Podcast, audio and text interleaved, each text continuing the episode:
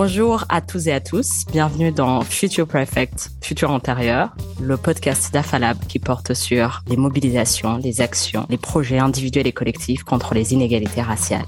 Je suis Liliane Maudiei. Et moi, c'est Amaedo.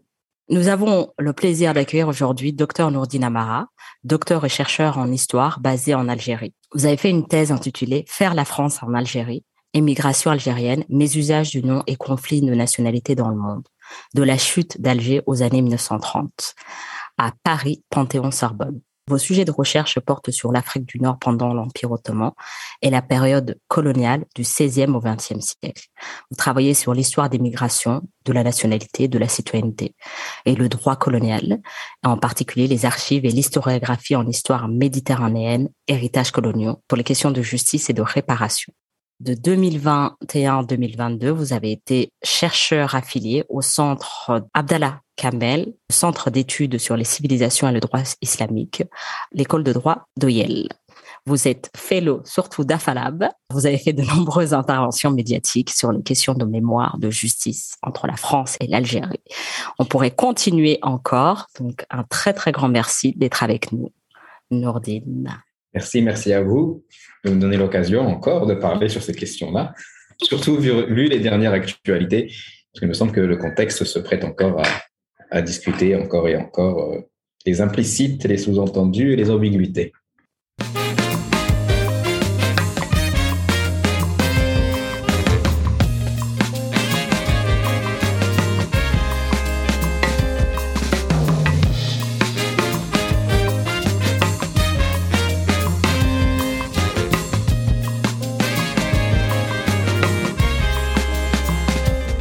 Comme tu viens de le dire, à Nourdine, donc le président français Emmanuel Macron était en visite à Alger la semaine dernière. Et lors de cette visite, l'une des plus grandes annonces qui a été faite, c'est celle de la création d'une commission d'historiens qui sera à la fois algérien et français, avec pour objectif d'étudier les archives sur la colonisation et la guerre d'Algérie. Il a ainsi évoqué la nécessité de d'aborder, de s'attaquer à un passé complexe et douloureux pour euh, s'attaquer en tout cas à cette question de mémoire et de justice.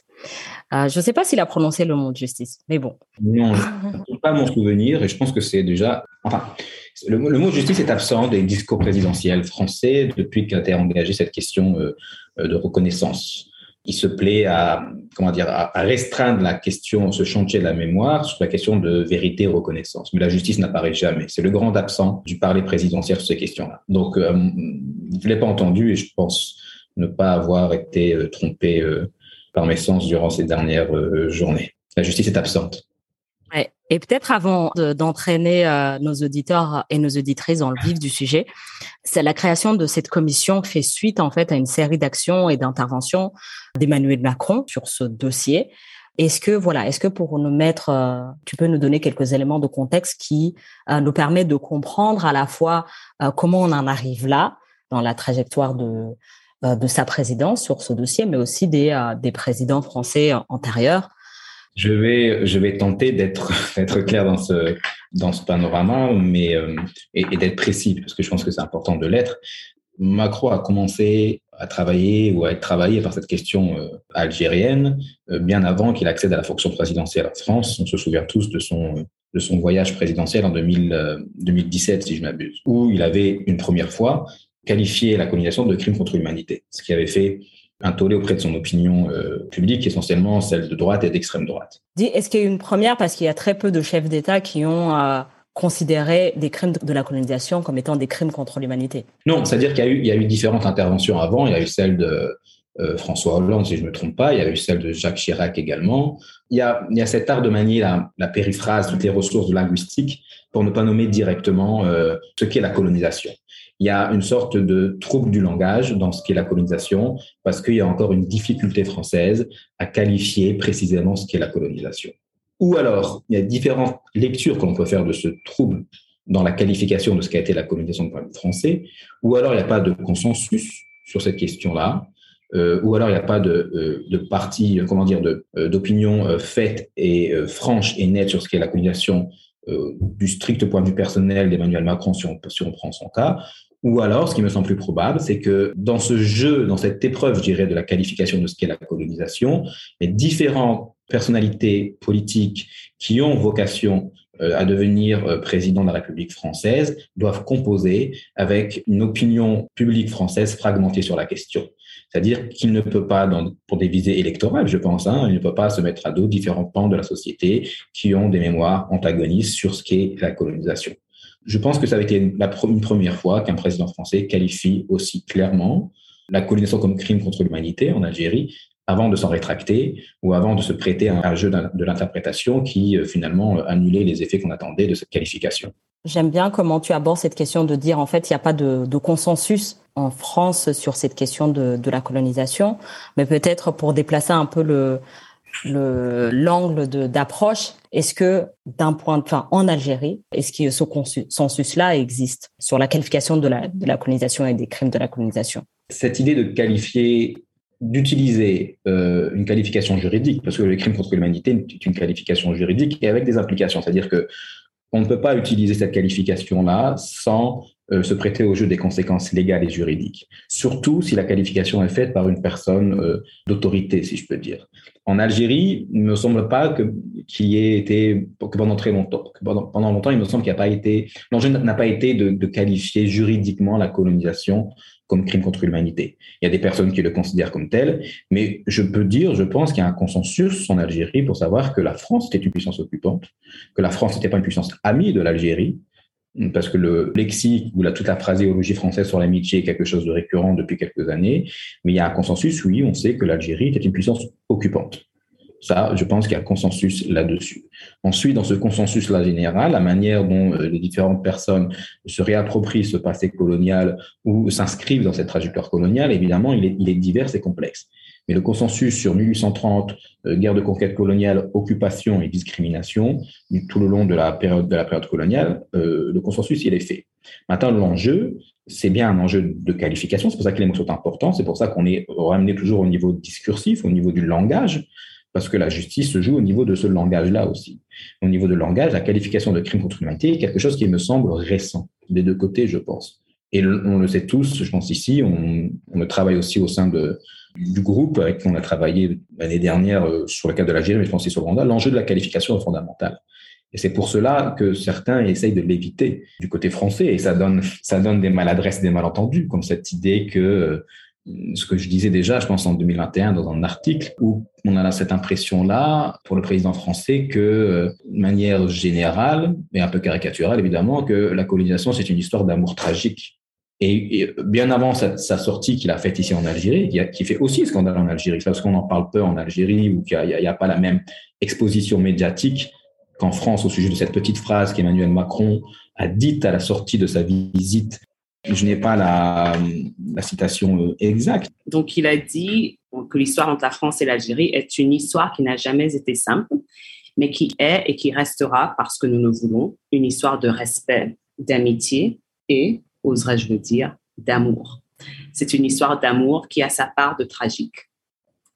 Oui, oui. Donc, il y a, une tribune qui a été écrite par un chercheur euh, français, publiée dans Le Monde, qui livrait une interprétation qui me semble, juste de ce que euh, signifiait euh, cette sortie euh, présidentielle qui qualifiait l'histoire de la relation franco-algérienne comme une histoire d'amour avec sa part de tragique et qui a été dépubliée sous demande de l'Élysée parce qu'il considérait que cette sortie-là traduisait une, droitisation euh, d'Emmanuel Macron sur ces questions de mémoire et ces questions de colonisation. C'est-à-dire, on passe de crime contre l'humanité à euh, histoire d'amour avec sa part tragique.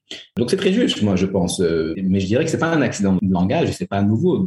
En 2017 même, Emmanuel Macron est interpellé par un jeune Algérien euh, dans les rues d'Alger, si je me souviens bien, qui lui demande de prendre en charge et de regarder en face le passé colonial.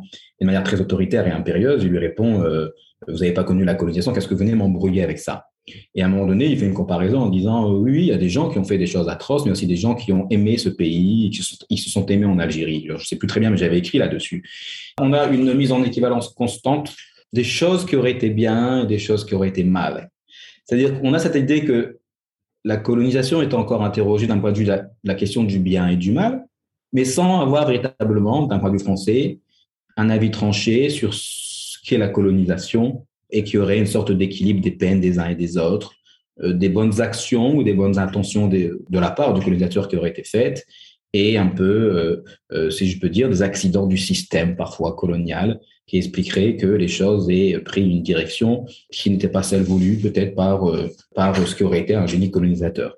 Donc on est toujours et encore, malgré ce que certains considèrent comme une avancée euh, de cette politique française de la mémoire et de la reconnaissance dans la colonisation comme un récit ambigu. Ça, reste fondamental, ça, je pense. C'est ce qui explique pourquoi, finalement, les différentes préconisations qui avaient été faites par euh, euh, l'historien Benjamin Stora n'ont pas été reçues, en tout cas n'ont pas fait consensus, ont été plutôt mal reçu ici en Algérie, même si certains ont donné une chance pour voir ce que cela allait donner. Mais il y, a cette tentation du récit aussi éthique, c'est-à-dire de euh, donner, de prendre en considération toutes les mémoires et de respecter toutes les mémoires chagrines, si je peux dire, de ce qu'aurait été euh, euh, l'Algérie coloniale. Donc autant ceux qui se nourrissent de ce sentiment de perte de l'Algérie, qui considéraient comme leur pays, autant de ceux qui ont subi les violences et tortures de l'armée française euh, ou de l'administration coloniale euh, avant la guerre d'indépendance. Et donc, on est toujours dans cette idée de trouver un équilibre entre les différentes parties liées à cette relation coloniale, qu'il faut le rappeler, dans son fondement, est une relation de violence, une relation de discrimination, une relation de dépossession. Donc, mon point de vue, si on veut traiter euh, cette question-là de colonisation dans une idée qui serait de faire face au passé, il faudrait avoir l'audace de considérer la colonisation comme un mal absolue, si je peux dire, et comme une entreprise de, je veux dire, de, je veux dire, les faits sont clairs, même si l'enjeu de la qualification euh, euh, reste entier. Un fait de domination, de spoliation, de dépossession, un fait euh, d'annexion violente sans le consentement des principaux intéressés qui sont les Algériens d'alors. Je trouve que c'est effectivement assez éclairant.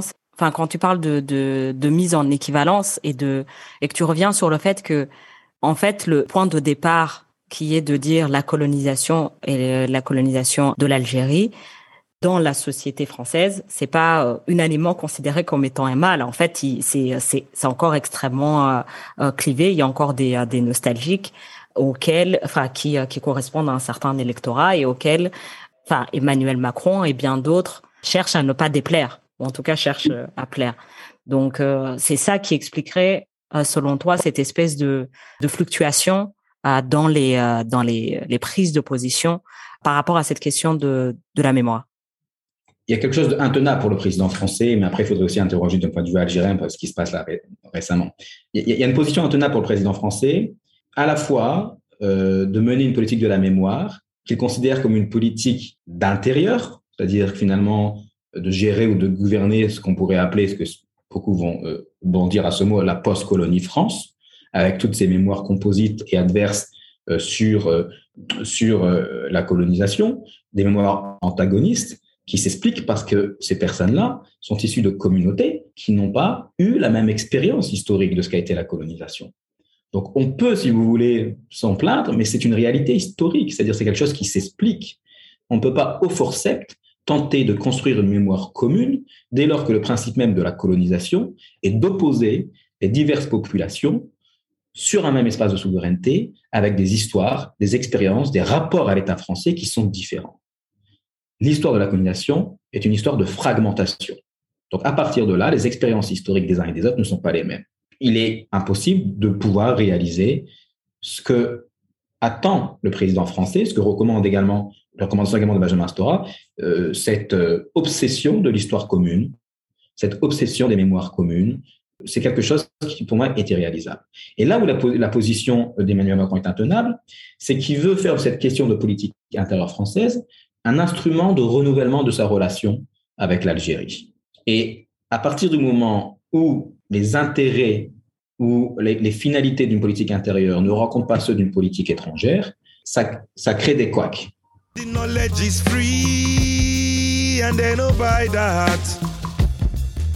The message is free and they no buy that. The knowledge is free and no buy that. The message is free. Ah. Je voulais revenir à ce que tu viens de dire sur le fait que Emmanuel Macron fait de cette politique de mémoire un instrument de sa politique étrangère ou de, de sa relation avec, euh, enfin, entre la France et l'Algérie. Et de mon point de vue et de ce que j'ai pu un peu lire sur la question, l'Algérie aussi fait pareil. Entre les deux États, cette question de la mémoire a été, si je peux dire, une sorte de variable d'ajustement dans les relations des uns et des autres. Et si on veut faire avancer l'agenda des réparations de la justice des crimes coloniaux, il me semble important de pouvoir extraire ces questions-là de toute transaction diplomatique.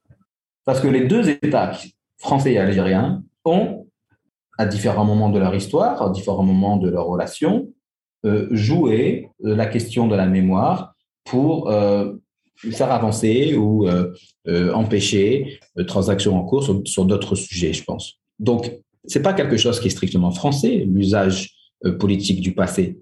C'est pas quelque chose qui est strictement d'ailleurs propre à la relation coloniale des États, c'est quelque chose qui est propre aux États. À partir du moment où on est dans une logique d'État, dans une logique de puissance, on utilise ce passé-là comme une ressource possible dans des relations des uns et des autres, aux intérêts qui parfois convergent, qui parfois sont contradictoires. Donc la question, c'est comment faire euh, pour pouvoir ne pas être prisonnier de cette logique d'État et faire avancer qui, moi, ce qui me semble fondamental, et c'est là où on n'est pas, c'est la question de justice. Non pas la question de la vérité et de la reconnaissance, comme le dit Emmanuel Macron, mais la question de la justice. Parce que la justice, encore une fois, comme je l'ai dit, elle est absente depuis le début l'usage de ces mots vérité et reconnaissance est employé à escient justement pour évacuer la question, autre question fondamentale, c'est la question fondamentale de la responsabilité de l'État. On n'en est pas ici à dire qu'il faut juger les uns et les autres, les personnes, il y aurait des mauvais colons, des beaux colons, des mauvais Algériens, des bons Algériens. La colonisation était une entreprise d'État. La responsabilité qui se pose, elle se pose au niveau de l'État. Et comme je l'avais écrit précédemment dans un critique faite au rapport Stora, il y a un principe général de droit, il y a un principe qu'on reconnaît, la principe de la continuité de l'État, qui doit être engagé, je veux dire. C'est pas quelque chose de nouveau, c'est pas quelque chose de surprenant, c'est pas, c'est pas, ce n'est même pas une demande audacieuse. Il n'y a rien de révolutionnaire à demander la justice en réalité. Et on fait passer cette demande-là comme une demande ou alors dangereuse, subversive, ou alors qui ne serait que l'expression masquée d'un ressentiment. Donc la question que je pose, c'est pourquoi les personnes issues de ces territoires colonisés, pas que l'Algérie, ne pourraient pas atteindre cette dignité de justiciable, d'être reconnus comme finalement les héritiers de ces victimes-là, de la colonisation, de ces crimes contre l'humanité. La véritable bataille à être engagée, de mon point de vue, pour s'émanciper de ce passé n'est pas une bataille de la mémoire, c'est une bataille de la justice. Et depuis le début, on se fourvoie parce qu'on veut substituer à la justice la mémoire. Et quelle mémoire? Une mémoire commune. Et la dernière euh, venue du président euh, Emmanuel Macron ne fait que de dire cela, en disant que finalement, il faut s'appuyer sur des récits communs d'avenir. Il dit d'ailleurs qu'il va favoriser la création cinématographique en Algérie, dans l'objectif de produire des récits communs d'avenir, parce qu'il n'y a d'amitié possible que s'il y a de récits communs. Oui, c'est vrai.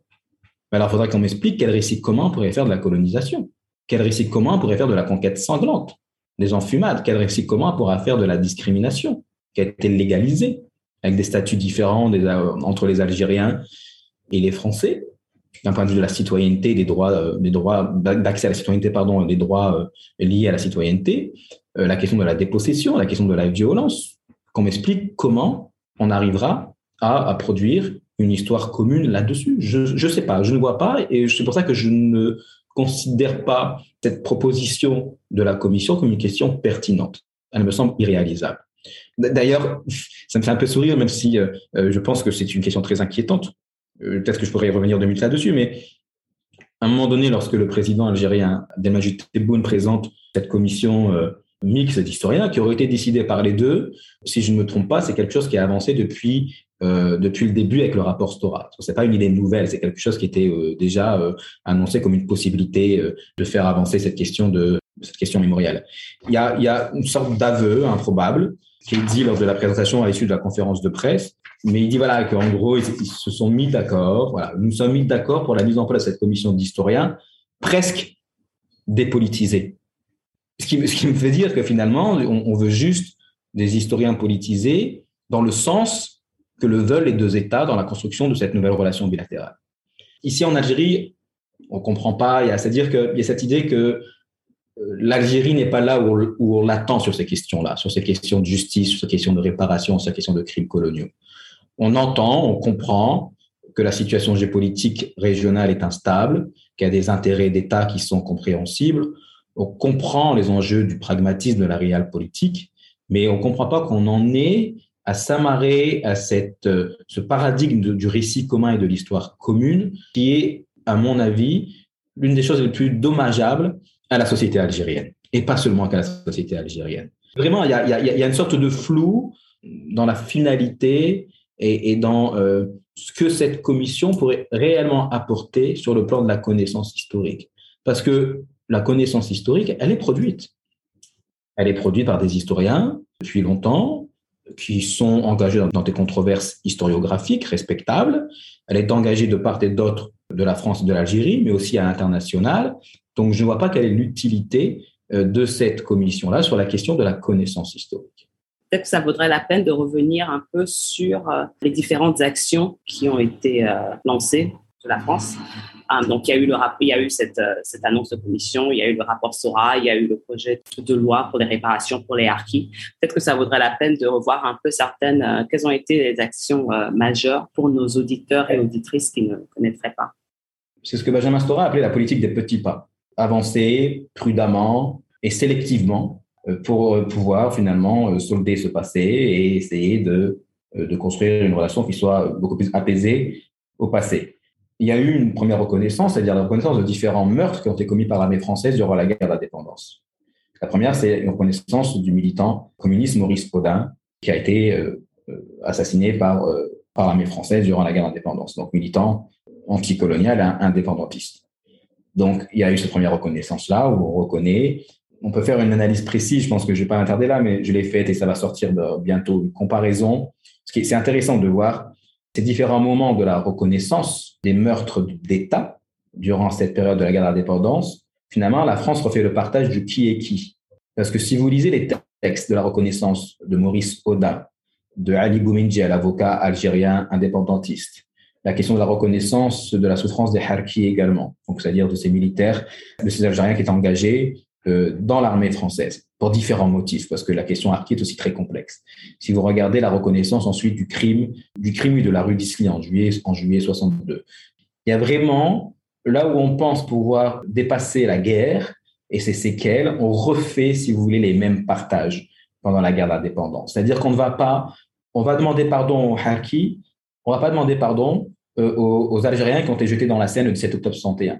C'est très frappant, c'est-à-dire que euh, le degré, le niveau de reconnaissance n'est pas le même en fonction du degré de loyauté supposé que les différentes parties victimes de ces crimes-là durant la guerre d'indépendance algérienne auraient eu à l'égard de la France. Aux Harkis, on dit qu'ils ont toujours été français.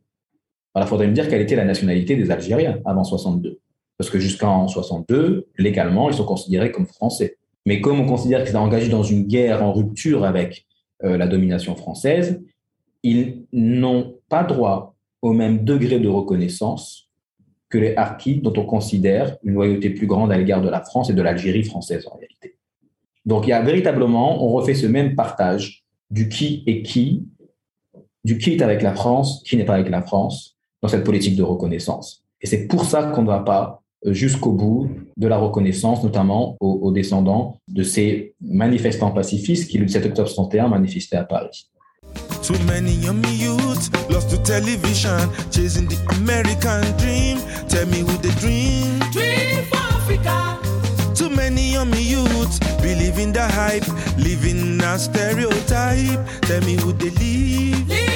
Ça soulève une question très importante, ce que tu, euh, tu, viens de dire par rapport au qui au qui et ces différentes catégories d'acteurs sociopolitiques dans ce contexte contemporain, notamment celle du rôle de la diaspora algérienne en France aujourd'hui dans ces questions de justice. Si tu peux nous parler un peu de voilà de l'engagement de, de ces populations parce qu'elles sont bien entendu diverses et euh, de comment tu verrais leur rôle, leur place dans ces débats alors, je ne sais pas, parce que je ne sais plus si, la diaspora dont tu parles est algérienne ou française. Alors, pourquoi je dis ça?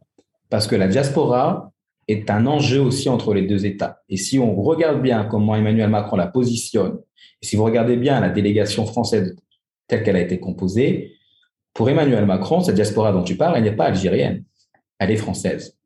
Et il considère que cette diaspora-là, c'est la cheville ouvrière qui va permettre de reconstruire une relation bilatérale meilleure qu'elle ne l'est ou qu'elle ne serait actuellement. À chacun la liberté de se déterminer d'un point de vue de ses identités, d'un point de vue de euh, la nationalité qu'il possède et comment il l'utilise et comment il la vit, si je peux dire.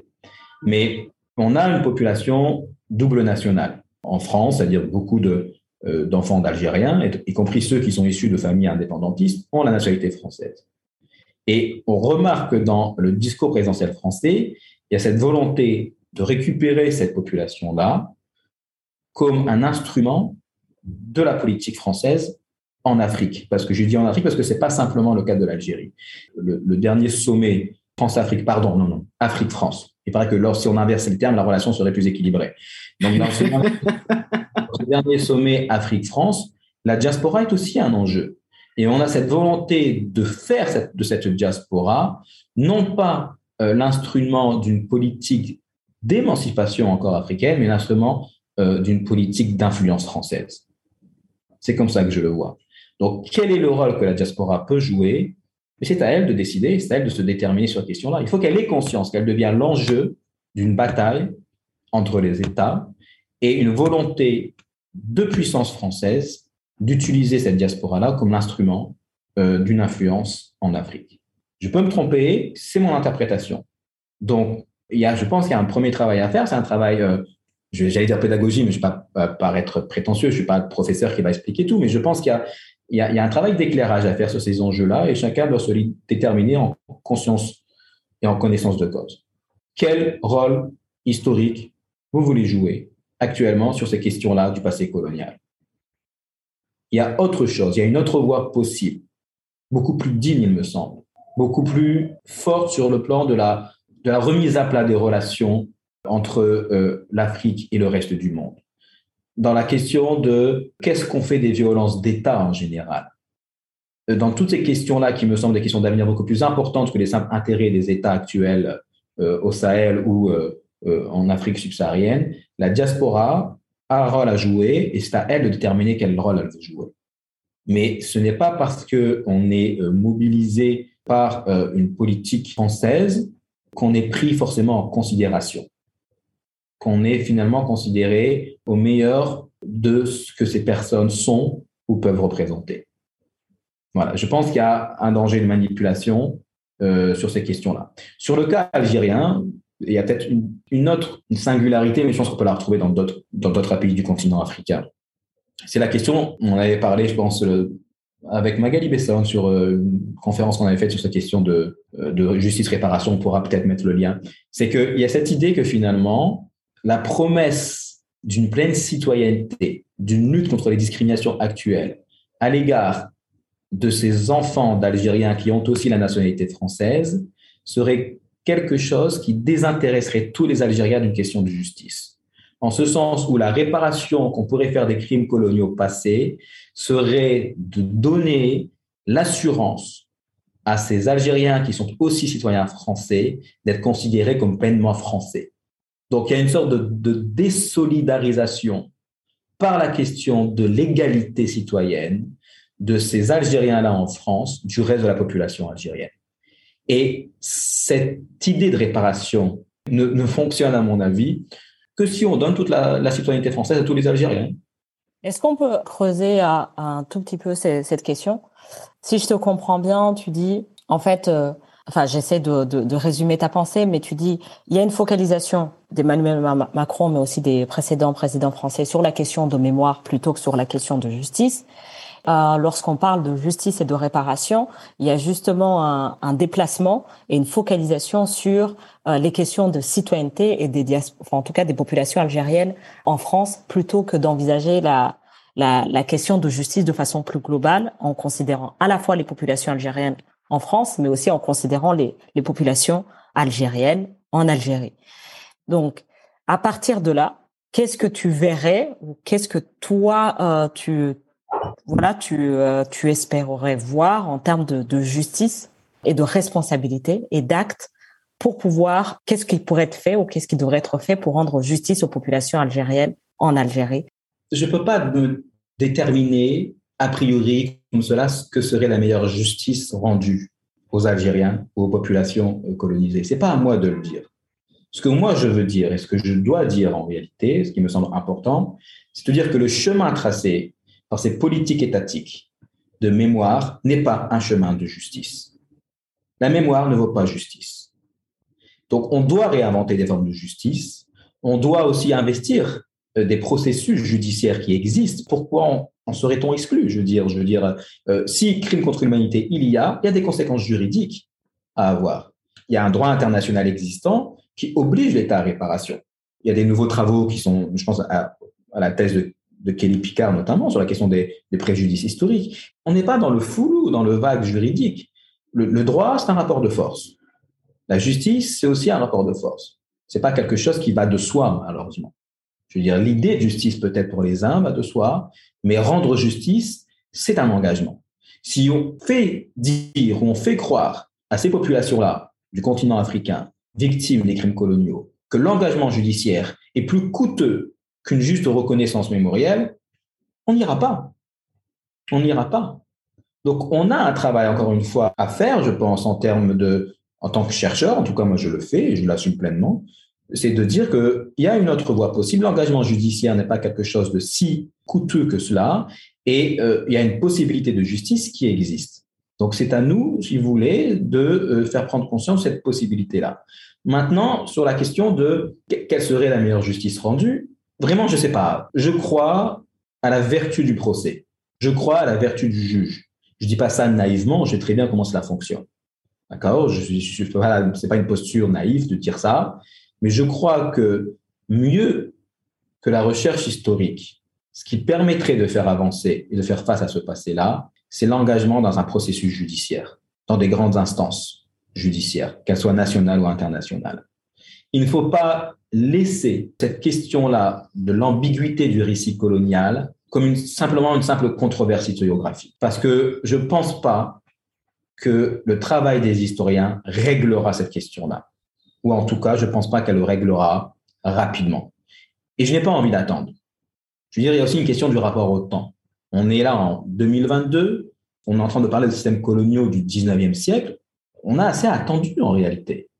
Je veux dire, je ne vais pas attendre une accumulation de recherches historiques pour me dire que la colonisation était un crime. Donc je pense qu'on a besoin également de cet engagement judiciaire pour aller vite. Et je ne dis pas ça avec l'assurance qu'on aurait des verdicts qui vont dans nos sens. Mais je crois à la vertu du processus judiciaire. Quelque chose qui me frappe dans tes propos et aussi dans les, les échanges qu'on a eus par le passé, c'est la perspective panafricaine que tu portes euh, sur ces questions de, de justice pour le passé colonial. Que tu nous en parles un peu plus, Liliane? Peut-être pour euh, aussi renchérir, euh, enfin rebondir sur ça. donc Nourdine, on était ensemble à, à Accra au sommet organisé euh, donc euh, par euh, l'Union africaine et FTGLF. Et je pense que dans, dans les échanges qu'on a eus, l'idée qui était ressortie aussi, c'est que pour faire sortir, enfin, la, voie panafricaine peut être une manière de d'extraire cette question de passé colonial, de relations bilatérales entre les États.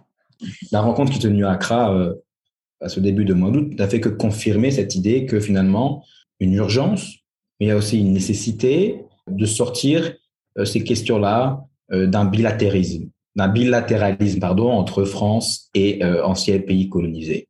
Parce que si on prend les différents pays africains, on se retrouve finalement dans des mêmes logiques. Si vous prenez la Namibie avec la manière dont elle traite la question du, génocide et la responsabilité de l'État allemand, on, retrouve des configurations d'évitement de la responsabilité identique à ce qu'on retrouve du point de vue français. Si vous prenez la question notamment malienne, la question du Mali, la question du Sénégal, on retrouve les mêmes configurations historiques.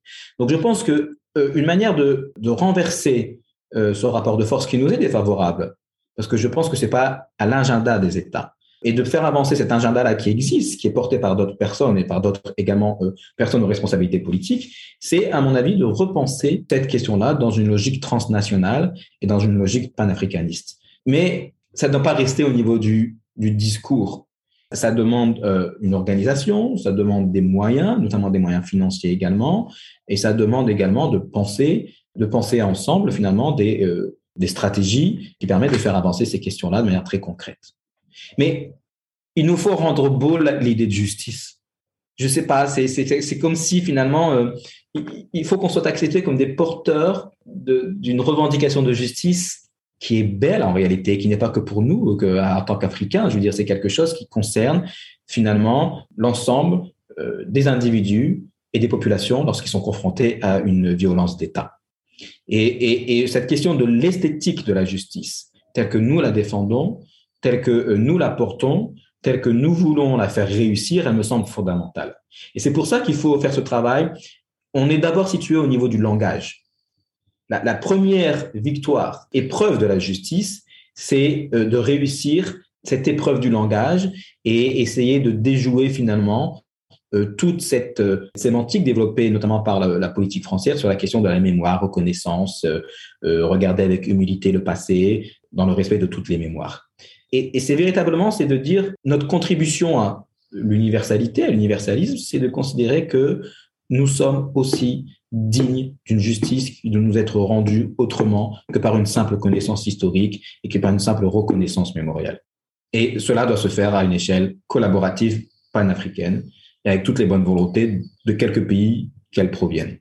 Et c'est un peu là aussi euh, l'un des objectifs de de, de, faciliter justement ces échanges entre les groupes militants, entre les décideurs politiques, les chercheurs, tout ça à une échelle panafricaine et qui ferait le lien justement entre l'Afrique, l'Europe et les Amériques. Il y a vraiment une bataille de visibilité. Je pense qu'il faut, je pense que c'est le moment de dire qu'il y a des personnes qui s'engagent dans cette voie-là euh, de la justice et que les personnes qui considèrent euh, que la politique mémorielle est maintienne dans un en-deçà de la justice, on est prêt à travailler avec elles. Je veux dire, il faut euh, donner, avoir cette possibilité d'un chemin autre et beaucoup plus euh, respectable, digne que celui de la juste mémoire, c'est celui de la justice. Oui, ce que je trouve aussi très, très important dans ce que tu dis, c'est, tu reviens souvent là-dessus, cette question de l'esthétique de la justice et de l'importance du langage. Donc, c'est des choses auxquelles on, des choses qu'on considérait peut-être comme euh, en second plan ou superficielles, tu vois, de quel euh, feeling donne euh, cette idée de la justice. Mais j'aime beaucoup la manière dont on parle pour dire en fait c'est essentiel de faire mmh. attention aux mots parce que ces mots ont un rôle concret et très pratique dans ces revendications euh, pour la justice, tout comme euh, la manière dont on communique sur euh, l'importance et l'intérêt de la justice. Un, exemple sur, sur ces questions-là de l'importance des mots, l'importance des tournures de phrases. il y a quand même une audace française du président français qui vient expliquer aux Algériens, au nom de leur lutte anticoloniale contre la France, que ne vous laissez pas avoir par ce qui ne serait qu'une propagande russe sur la guerre en Ukraine, comme si les Algériens ne pouvaient pas comprendre les logiques de puissance des uns et des autres. Et au nom de votre anticolonialisme français, vous devez être contre cette guerre d'annexion et d'agression russe, qualifiée comme seule puissance impériale, comme si la France ne l'était plus. Alors, très bien, c'est un syllogisme facile, qui vaut ce qu'il vaut, mais il faut dans ce cas-là peut-être demander à Emmanuel Macron de pousser l'audace de ce syllogisme jusqu'au cas palestinien-israélien. Et ne le fait pas. Et c'est cela qui est dommageable. C'est deux poids, deux mesures qu'il faut interroger. C'est ce deux poids, deux mesures qui fait que les opinions africaines sont prudentes dès lors qu'il s'agit d'engager leur soutien dans la guerre qu'on fait euh, aux autres, alors qu'ils ont du mal à obtenir euh, cette condamnation unanime lorsque c'est des guerres qui sont faites ici, sur le continent africain. C'est cela qu'il faut interroger. Poser la question de justice, comme on le pose dans cette dimension panafricaine, c'est ne plus permettre aux États finalement, de considérer que la juste reconnaissance d'un crime d'État vaut justice, comme si l'aveu du crime, finalement, disculpait l'État de ses responsabilités. Il est là l'enjeu. Ce n'est pas qu'un enjeu algérien, ce n'est pas qu'un enjeu euh, sur les crimes coloniaux, c'est une justice qui est tournée vers l'avenir. Qu'est-ce que nous, en tant que citoyens, avons à dire et à faire de la justice lorsque cela concerne les violences d'État il est là le combat en réalité, de mon point de vue. Ce n'est pas un combat tourné vers un passé, c'est un combat tourné vers l'avenir. Et on pourra le faire que si on sort finalement de euh, ces logiques strictement euh, étatiques.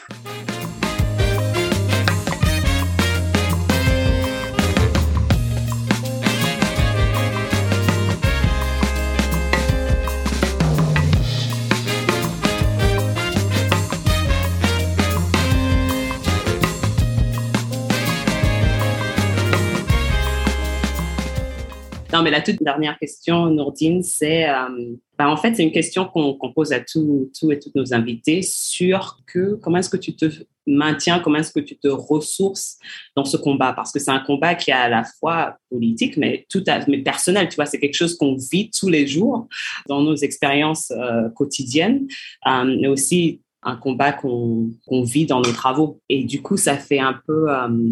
C'est lourd, c'est un travail très lourd. Comment est-ce que tu te maintiens en ce combat? Comment est-ce que tu te ressources? En jardinant, peut-être, je sais pas. Non, c'est épuisant, je pense. C'est épuisant et je pense que ouais, on, doit travailler à la construction de ces synergies. On doit avoir conscience qu'on n'est pas seul en réalité. Parce que parfois, on a l'impression d'être seul et isolé. Une des manières de tenir, c'est de rompre cette fausse conscience d'isolement et de solitude. Cette question de justice, quand bien même elle n'est pas portée par les grands médias, quand bien même elle ne fait pas finalement la une, quand bien même elle n'est pas euh, ce dont on parle à, chaque instant lorsqu'on évoque le passé colonial, elle travaille des consciences euh, qui veulent la poser autrement que ne le font euh, les principaux États concernés. Donc la première idée, c'est de dire, nous ne sommes pas seuls. C'est un travail collectif, ce sont des synergies que l'on doit construire. Mais oui, c'est vrai que c'est épuisant parce qu'il faut aussi, comment dire, il faut ici ne pas idéaliser cet engagement-là parce que on n'a pas l'infrastructure que les États ont. Je veux dire, que ce soit en termes finalement euh, euh, de communication, en termes de ressources financières, en termes d'appareils, de relais également. On n'a pas tout cela. C'est-à-dire que là où on devrait avoir des États qui nous soutiennent, on a à travailler parfois contre eux ou sans eux. Donc c'est aussi très problématique. Donc la question également de la faisabilité euh, économique de cet engagement-là, elle se pose. Il faut la poser clairement. C'est-à-dire que finalement, s'il n'y a pas des soutiens financiers qui viennent euh, aider euh, cet agenda de la réparation de la justice, ça va être très, très difficile, très délicat. Je veux dire, avec toute l'énergie et la bonne volonté militante qu'on veut, euh, c'est très compliqué. C'est très compliqué. Et la manière de se ressourcer, c'est de se dire, euh, je sais pas, c'est euh, aussi longtemps que je me rappelle, il y a cette idée d'injustice non résolue. J'ai grandi en France je suis rentré en Algérie il y a une quinzaine d'années, mais j'ai grandi en France. Euh, J'étais plutôt bon élève, mais malgré cela, il y avait toujours dans mon rapport aux institutions scolaires, aux institutions françaises, euh, aux discours généraux qui étaient portés sur moi-même, il y avait toujours cette idée d'une injustice qui était suspendue, qui n'était pas résolue. Je n'aime pas les injustices, je veux dire, je les aime ni pour moi ni pour les autres. Je veux dire, ce qui me fait tenir, c'est juste cette idée finalement que de dignité. Je pense que cette question de dignité est fondamentale. Et moi, je pense que ce qui me fait tenir, c'est ça. Bah écoute, euh, je pense qu'il y a, plusieurs choses qu'on entend dans ta réponse. Euh, à la fois cette idée de, synergie, de, euh, de, travail collectif, à la fois cette idée aussi de faisabilité économique, de cette lutte qui doit se maintenir sur le, long terme. Et surtout, ce qu'on entend, c'est la question de dignité. Comment elle est un, un moteur pour faire tenir ceux qui militent pour ce combat. En tout cas, un très très grand merci. Euh, c'était super, c'était enrichissant. On a envie, on aurait envie que ça dure des heures et des heures. Et heureusement pour nous, euh, tu es membre d'Afalab, donc du coup, on pourra continuer euh, tous ces échanges. Avec plaisir, avec plaisir. Et vraiment, je, je, je dis, voilà, un autre chemin est possible. Voilà. Et il faut, il, faut pouvoir que d'autres l'entendent pour pouvoir nous suivre et nous rapporter également euh, un peu plus d'énergie et de bonne volonté. Et ce chemin-là est un chemin digne. C'est pas un chemin de revanchard. C'est pas un chemin de ressentiment. C'est pas un chemin de personnes recroquevillées sur le passé. Non, c'est un chemin d'émancipation. Euh, euh, nous sommes engagés dans un chemin d'émancipation pour nous et pour chacun. Je pense que, et ce chemin-là, c'est pas la mémoire, c'est la justice. Un grand merci, Nourdine. Merci de t'être jointe à nous depuis Alger aujourd'hui. Oui, oui, il fait très chaud. oui, il fait très chaud. bon courage et euh, à très bientôt, on espère. À très vite.